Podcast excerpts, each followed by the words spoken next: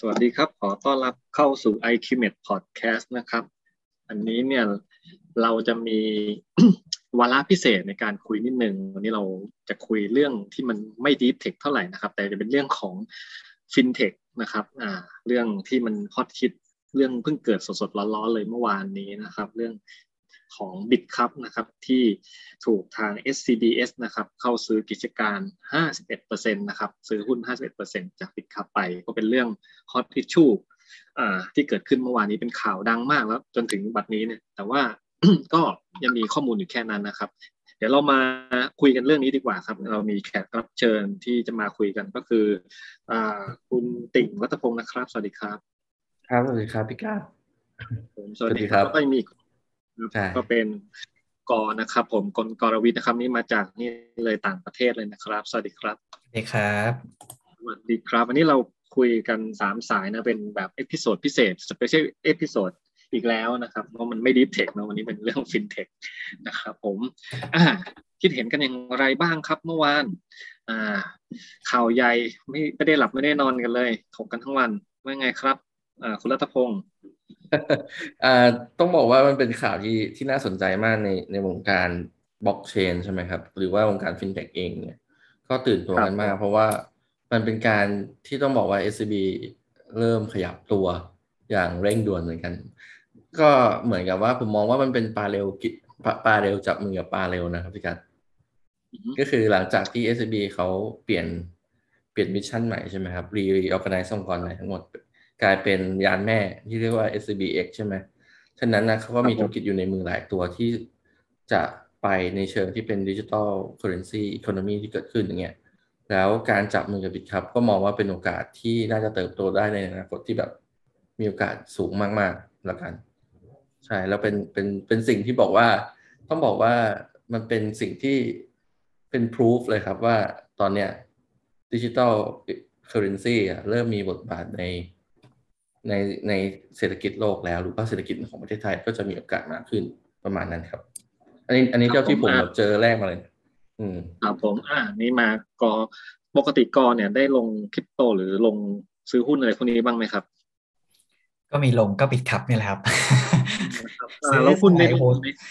อะไรนะไลท์คอยเมื่อก่อนไม่กี่ตังค์เดี๋ยวนี้โหไปไกลหมดแล้วพวกพวก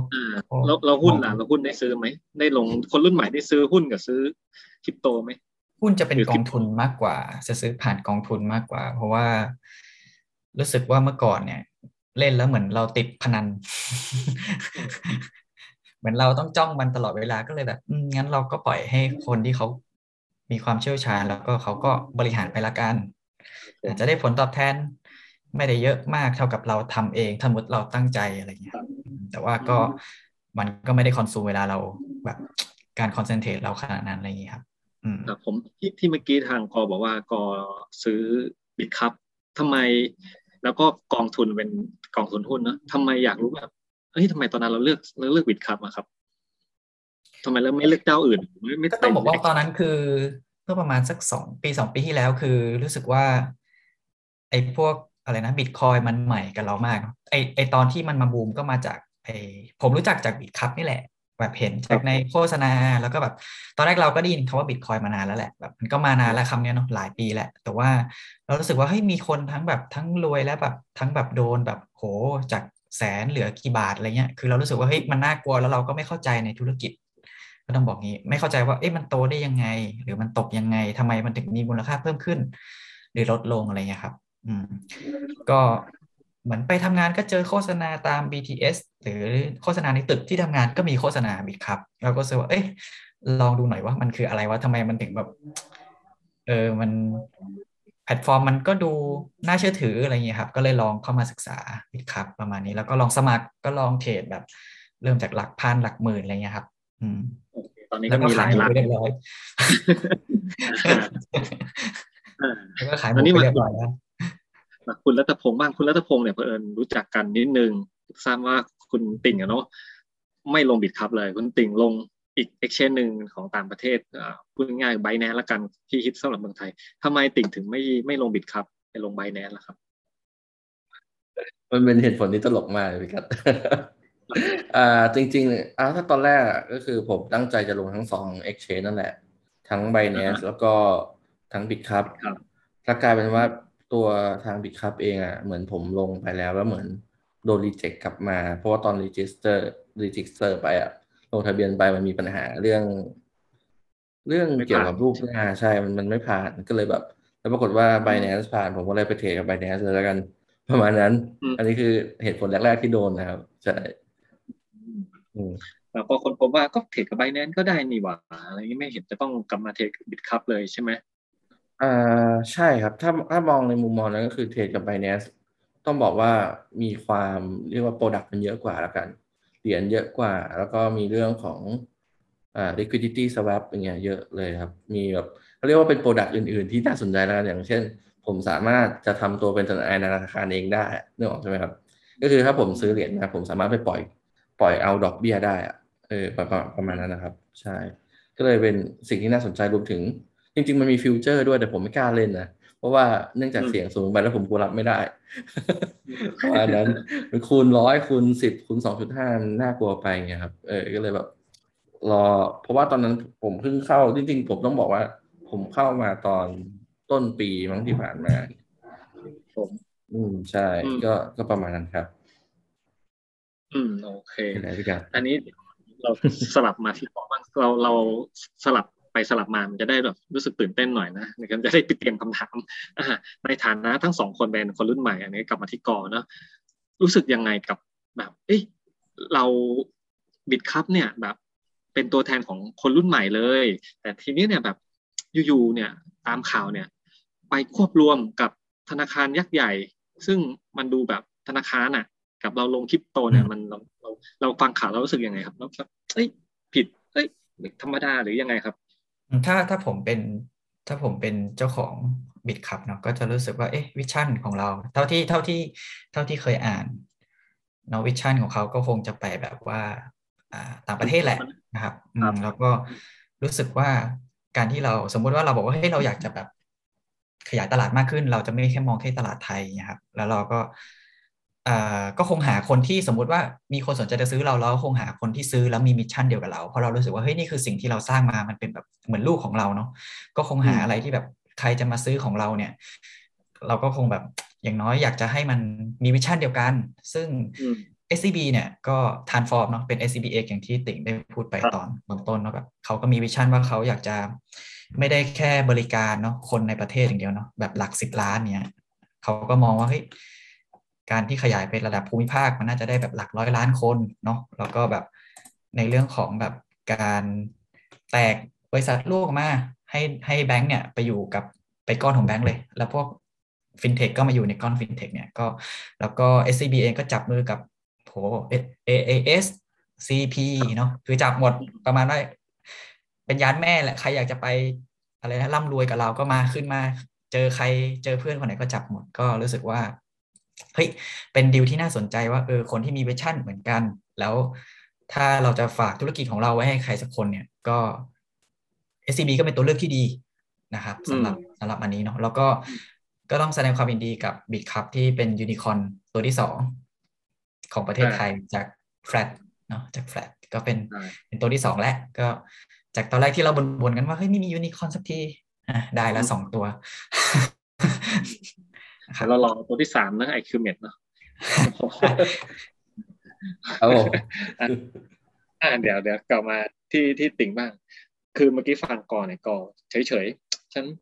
โอเค ฉันโอเคเฉยเฉยๆไม่ใช่เฉยเฉยๆฉันยินดีกับการที่ Bitkub เนี่ยจับมือ SCB คิดว่าวินวินทั้งคู่ ในส่วนตัวของติ่งนะครับ รู้สึกยังไง เพราะว่าเนี่ยเรารู้นะแบบมันเป็นกระแสสังคมนะ แบบฮอตมากมันไม่ใช่คนจะยินดีอย่างเดียวบางคนก็บอกเฮ้ยไม่เอาละฉันจะย้าย exchange ละฉันจะไปไบแนนแล้วมาแบบเนี่ยเต็มกลุ่มไลน์พี่เลยไบแนนไบแนนอะไรอย่างนี้สำหรับติ่งผู้ใช้ไบแนนแล้วรู้สึกยังไงครับ อ่า ต้องบอกว่าจริงๆก็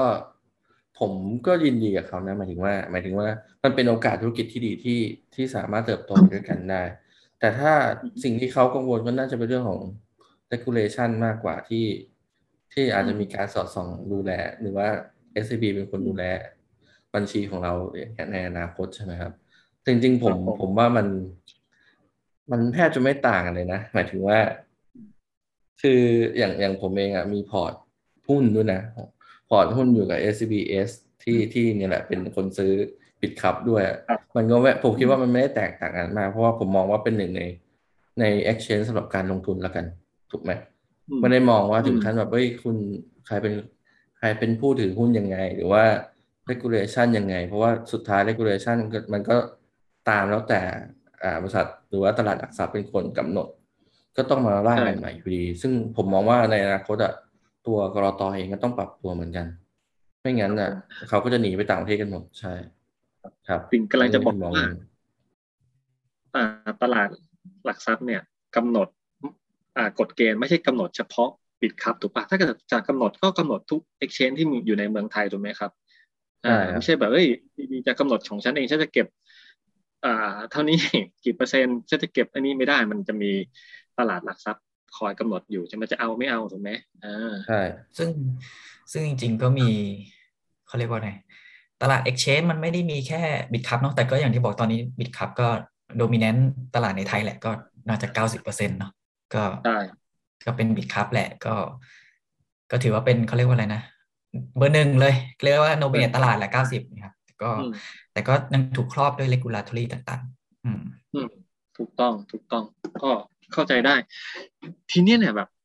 อันนี้เราเราเราพูดในเชิง เราเรามีสาม angle นะผู้ซื้อ SCB ผู้ขาย Bitkub อ่า แล้วก็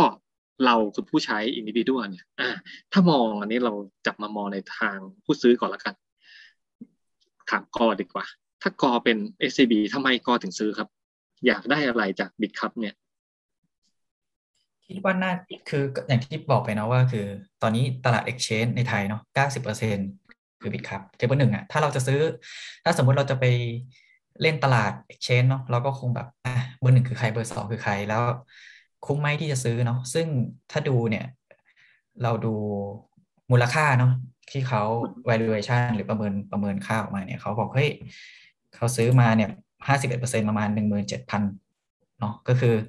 มูลค่าประมาณสามหมื่นกว่าล้านเลย ถามว่าแพงไหมบาทนะแพงหนึ่งหมื่นเจ็ดพันล้านบาทนะไม่ใช่หนึ่งหมื่นพันบาทเลยเออหนึ่งหมื่นเจ็ดพันล้านถ้าถามว่าแพงไหมเนาะก็ต้องบอกว่างบการเงินปีล่าสุด เขาบอกว่าเก้าเดือนเนาะที่ผ่านมาเนี่ย เขาได้ประมาณสักเท่าไหร่นะ หนึ่งพันล้านกำไรประมาณพันห้าร้อยล้านเออแล้วก็รายได้ประมาณสามพันกว่าล้าน ถ้าคิด ถ้าคิดฟูเยียก็ตีกลมๆมากำไรสักสองพันแล้วก็ยอดยอดขายสักสี่พันอะคิดแบบกลมๆง่ายๆสี่พันสองพันก็ถ้าซื้อเท่าไหร่นะ จะคืนทุนก็แป๊บเดียว ก็ประมาณ P PE ประมาณสิบเจ็ดถ้าถ้าคืนทุนนะถ้าคิด ถ้าคิดว่าเฮ้ยกำไรสองพันแล้วก็อันนี้คือไม่นับ ว่าสมมติถ้ามีคนใช้เยอะขึ้น หรือจะขยายตลาดไปอีกเนี่ย ผมว่าปีหนึ่งมันอาจจะไม่ใช่กำไรแค่สองพันล้าน มันอาจจะกำไรมากกว่านี้ แล้วก็คือแพลตฟอร์มเนี่ย ผมว่า costing มันต่ำแล้วก็รู้สึกเออถ้า ถ้าจะเล่นเนี่ย เราก็เล่นกับคนที่เขามีข้อมูลลูกค้าอยู่ในมือแล้ว ที่เยอะๆเนี่ยน่าจะคุ้มการที่ซื้อมันไม่ได้แค่เรื่องของได้ได้เรื่องของกำไรด้วยมันได้เรื่องของ Data ของลูกค้าผมว่าถ้าเราซื้อก็เบอร์หนึ่งเบอร์สองนี่แหละในตลาดจะต้องซื้อแหละก็ ผมว่าบิตคัพก็เป็นตัวเลือกที่ดีอ่าครับผมอ่านี่ถามติ่งบ้างในฐานะผู้ขายเนี่ยเฮ้ยทำไมเราถึงถึงอยากขายอืมทำไมเราเราก็บิดครับก็เมื่อกี้ที่กอบอก ก็ได้กำไรตั้งแบบปีละพันล้านใช่ไหมครับอ่าปีหน้าจะสองพันล้านทำไมจะขายไปทำไมครับโหจริงๆมันมีหลายประเด็นแล้วกันในการถ้าถ้าถ้าผมเป็นเป็น Bitkub เองหรือว่าเป็นคนที่ตัดสินใจอะ ผมก็ต้องมองว่าสุดท้ายอะอะอย่างแรกตอนนี้เราอยู่ position ไหนใช่ไหมว่า เราจะไปต่อได้ไหมโดยที่เราไม่ต้องการพึ่งรายใหญ่เข้ามาช่วย หรือว่าอยากจะได้คนอื่นเข้ามาที่แบบถือหุ้น ซึ่งมันก็มันจะกลายเป็นประเด็นว่า อ่าทำไมต้องเป็นห้าสิบเอ็ดถึงกับสี่สิบเก้าทำไมไม่ห้าสิบห้าสิบอันนั้นก็จะเป็นอีกประเด็นหนึ่งที่ที่ต้องรู้กันใช่ไหมครับ จริง ๆ ต้องบอกว่าถ้าผมมองในฐานะ Bitkub ผมมองว่า คือตอนนี้มันติด regulation อยู่มันไม่สามารถที่จะไปไหนได้ต่อ นึกออกไหมมันมี obstacle เยอะ มีอุปสรรคเยอะ ฉะนั้นอะ มันก็ต้องเหมือนเหมือนผมคิดว่าเขาน่าต้องการความช่วยเหลือแหละ เพราะว่าอย่างแรกที่ที่ออกมาอย่างได้อย่างยกตัวอย่างผมเรียนครับอย่างเงี้ยพี่กัดใช่ไหมตอนแรกมีคนด่ากันมีการเบิร์นเบิร์นเหรียญกันด้วย เบิร์นเหรียญครับกันด้วยว่าแบบ เอ้ย มันราคาไม่ขึ้นกันเลย แล้วแบบมันต่อไปไม่ได้ เพราะว่าสุดท้ายเขามอง ผมมองว่าบิตครับอะมีมีมีเป้าหมายเป็น Binance ละกันถูกไหม อืม ครับฉะนั้นน่ะ ถ้าจะไปในถึงระดับนั้นน่ะ มันก็ต้องผ่านอะไรอีกเยอะ แล้วตอนเนี้ยมันอยู่ในระดับที่แบบเออมันมีเหรียญอยู่ในนิดนึงแต่มันจะกินค่าคอมอย่างเดียวก็ไม่ได้ ฉะนั้นใช่ฉะนั้นก็เลยต้องไปหาตัวเลือกใหม่หรือว่าพาร์ทเนอร์ที่สามารถพาเราไปจุดจุดนั้นได้จุดที่แบบสามารถทำกำไรได้มหาศาลมากกว่าเดิม ประมาณนั้นนั่นคือนั่นคือสิ่งที่ผมคิดว่าถ้า ถ้าผมไป Bitkub เองก็น่าจะหาแบบนั้น รวมถึงทำไมถึงขาย เพราะว่ามันก็เป็น exit strategy ตามหลักของสตาร์ทอัพที่ต้องการจะไปอยู่แล้ว ว่าสุดท้ายเราจะมาเราจะอยู่เราจะเลือกในระดับแบบไหนอย่างเช่นเขาว่าอย่างถ้ามันจะมีสองทางใช่ไหมพี่กัดถ้าไม่ M&A กับบริษัทใหญ่ไปเลย ก็เข้า IPO ไป เพราะว่ามันมีข่าวมาตั้งแต่ต้นว่า Bitkub จะเข้า IPO ใช่ไหมอ่าใช่ใช่ฉะนั้นน่ะมันก็มีสองทางเลือกว่าจะเข้าเองหรือว่า จะไปจับมือกับพาร์ทเนอร์ใหญ่ขึ้นมา ก็ก็ขึ้นอยู่กับว่าเราจะเลือกทางไหนสุดแต่สุดท้ายก็เป็นเลือกทาง SCB อย่างเงี้ยผมก็มองว่ามันเป็นโอกาสที่ดีแล้วกัน ก็วินวินทั้งคู่ อืม แล้วก็ SCB เองก็อาจจะมีแรงกำลังภายในแล้วกัน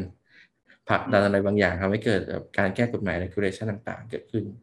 อืม ก็ถือว่าวินวินนะตอนนี้ราคาเนี่ยที่เรากำลังคุยกันอยู่เนี่ย ตอนนี้ราคาบิตราคาครับอะเนาะไม่ใช่บิตครับเป็นครับเจ็ดสิบใช่เจ็ดครับนะครับมาจากเมื่อวาน88เมื่อวานใช่ไหมเมื่อวานนี่เก้าสิบปะ ด้วยเพราะว่าขายนี่คือลงน้อยนั้นเกิดเจ็ดสิบเจ็ดแต่ของพวกนี้มันอยู่ที่เรามองนะเฮ้ยมันร่วงต่อหรือบางคนเฮ้ย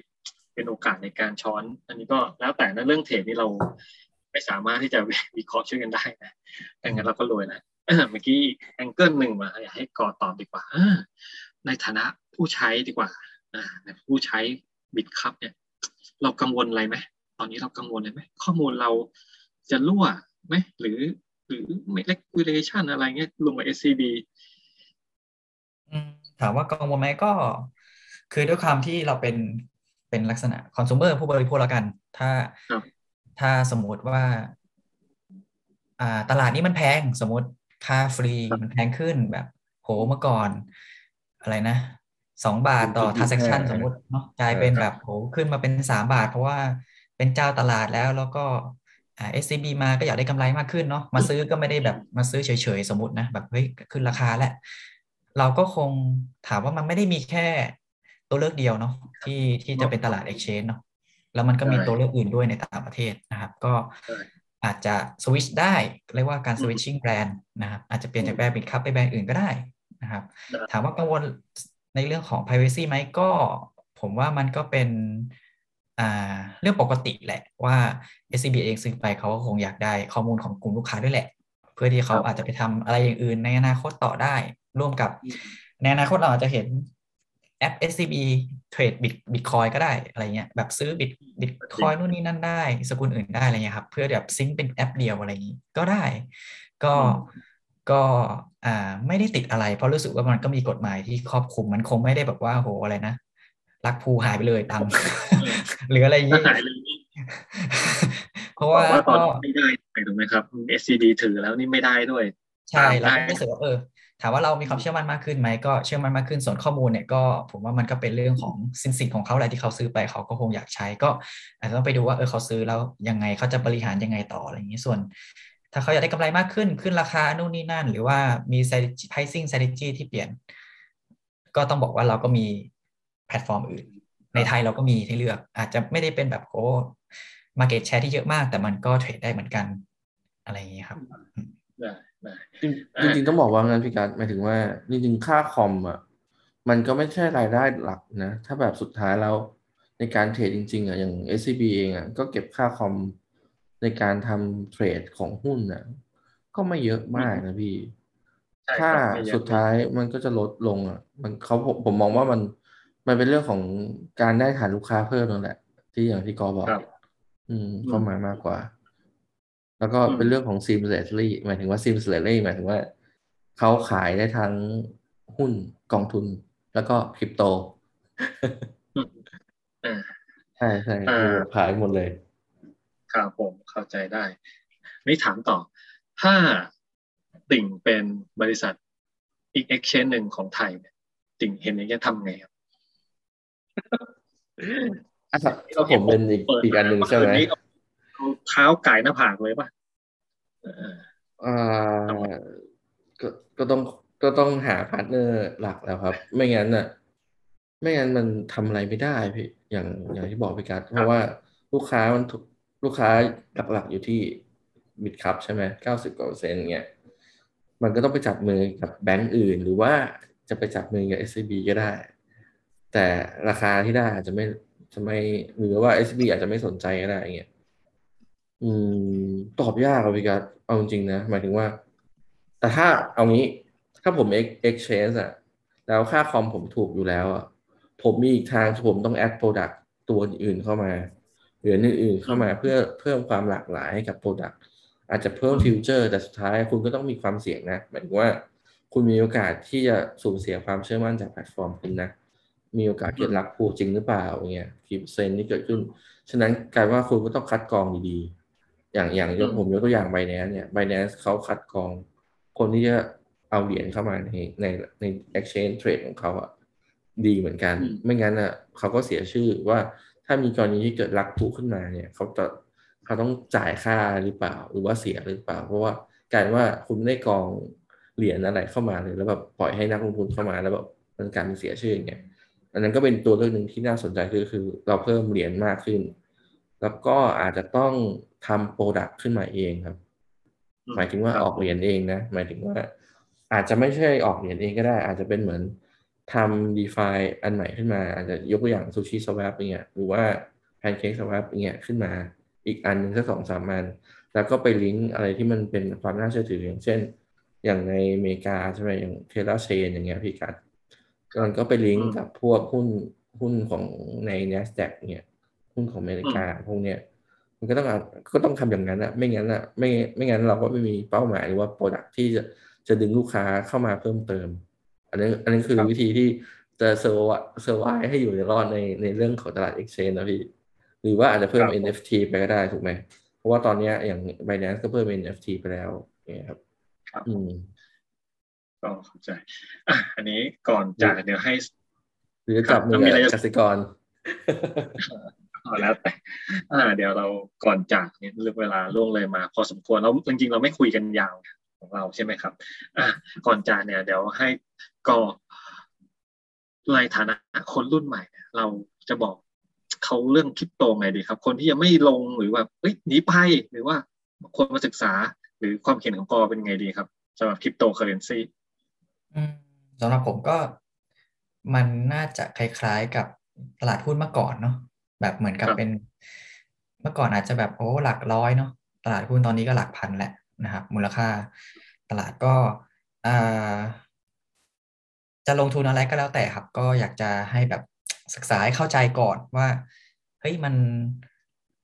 มันมีอะไรบ้างเนาะแล้วมันมีอะไรทำให้ขึ้นลงยังไง มันซื้อยังไงมีอะไรที่อ่าเป็นตัวกลางบ้าง ระบบเป็นยังไงบ้าง เข้าใจมันก่อนก่อนที่จะทำอะไร ซื้อหุ้นก็เหมือนกันเนาะแบบเข้าใจธุรกิจมันก่อนว่าเออธุรกิจเขาทำอะไรซื้อแล้วมันจะโตยังไง อันนี้ก็เข้าใจว่าแมคคานิกมันทำยังไงบล็อกเชนทำยังไงเนาะอะไรอย่างเงี้ยครับ ก่อนที่จะไปลงทุนเพราะว่าทุกการลงทุนมันก็มีความเสี่ยงแหละ มันไอ้นี่มันอาจจะโหได้อะไรนะรวยเร็ว แต่ว่า ก่อนที่ไปถึงนั้นเราก็เข้าใจก่อนว่ามันคืออะไร เราค่อยลงทุน ก็ประมาณนั้นครับประมาณนั้นคือควรศึกษาให้เชี่ยวชาญก่อนรู้อะไรรู้จริง แต่ว่าจะเทรดแบบการพนันก็แล้วแต่ความเสี่ยงใช่อ่าสำหรับสิ่งละอะมีอะไรบ้างอ่าคริปโตเคอร์เรนซีบล็อกเชนเมตาเวิร์ส NFT อยากฝากอะไรไว้อ่าสำหรับเราโอเคเราเราอยู่ในตลาดสักปีหนึ่งละอาจจะไม่เยอะแต่ว่าบทเรียนอะไรนะครับ ที่เราอยากจะฝากเอาไว้ อ่าจริง ๆ มันเป็นเรื่องการเรียนรู้พี่กัดต้องบอกว่าจะลงทุนอะไรบางอย่างต้องมันก็ต้องศึกษาแหละ อย่างที่ก็บอกเพราะว่า อย่างผมก็ต้องศึกษาก่อนเหมือนกัน อย่างหุ้นก็ จริง ๆ หุ้นลงทุนประมาณห้าปีก็ศึกษาทุกตัวพี่กัดถูกไหมแต่แค่ถ้าเราเปลี่ยนมาในตลาดคริปโตอะโปรดักต์มันเยอะกว่าหุ้นไงมันกลายเป็นว่าเราเราก็ต้องไปดูว่า เออ มันมันมันมี product อะไรที่แบบสามารถทำกำไรได้มากกว่าเดิมเงี้ยครับอย่างหุ้นเราดูแค่ว่ารายได้มันมีอยู่สามทางใช่ไหมพี่ครับหมายถึงว่าอย่างเช่นซื้อขายใช่ไหมเราก็ได้กำไร capital gain ออกมา อ่าได้หุ้นลูกได้เงินปันผลใช่ไหมแต่พอไปอยู่ในเหรียญอย่างเงี้ย มันกลายว่ามันมันเปลี่ยนหมดเลยนะ ส่วนจะเหมือนกันคือแค่อย่างเดียวคือเรื่องของ capital gain นี่คือซื้อขายมาซื้อซื้อถูกขายแพงอะต้องบอกอย่างนั้น ส่วนใหญ่จะซื้อแพงขายถูกอันนั้นก็ อันนั้นก็ขึ้นอยู่เราจะออกมาจากตรงไหน ออกมาจากจุดไหนได้ได้ทันละกัน มันก็จะมีแบบอย่างเช่นทำแบบไปหาเอาเงินไปฝากเพื่อเออเอาเหรียญไปฝากเพื่อ เพื่อเอาดอกเบี้ยหรือว่าเอาเนี่ยไปให้กู้แล้วก็ไปเพิ่มสภาพคล่องให้กับระบบอย่างเงี้ย มันก็จะได้รีวอร์ดกลับมาก็คือเป็น yield farming ใช่ไหมฉะนั้นมันมีมันมีเรียกว่าเอาเงิน เรียกว่าทำรายได้ได้อย่างหลายรูปแบบแล้วกัน ก็คือเป็นเรื่องที่บอกว่าเออมันมันน่าสนุกดี อย่างอย่างอย่างพิการเองก็เล่นเกมใช่ไหมเป็น pay to earn ใช่ปะซึ่งสไตล์นี้มันก็จะมาเหมือนกัน ฉะนั้นในอนาคตก็มองว่ามันมันมันมีโอกาสเติบโตแล้วกัน แต่แค่ต้องเลือกให้ถูกว่าจะไปลงตัวไหนมากกว่ากันแล้วกันก็ควรศึกษาทั้งสองคนยืนยันว่ารู้อะไรก็ขอให้ศึกษาไปก่อนนะไม่งั้นก็จะเป็นการพนันซื้อหวยดีกว่า โอเค ก็ขอบคุณมากนะครับสำหรับทั้งสองคนติงตะกอนะก็วันหลังเรามีอิชชูใหม่ๆเราจะมาคุยกันใหม่นะเรื่องพวกนี้ก็สนุกดีเรื่องการเงินสมัยใหม่นะครับ ก็ฝากติดตามกดไลค์กดแชร์ถ้าไลค์ได้เนาะครับผมก็สวัสดีนะครับ ครับ สวัสดีครับ